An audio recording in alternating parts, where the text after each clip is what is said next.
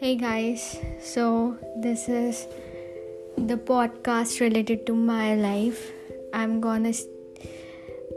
I am just average Indian medical girl who is doing MBBS from the deemed college, and there are so many YouTube videos or podcasts regarding government medical students, how they survive their life.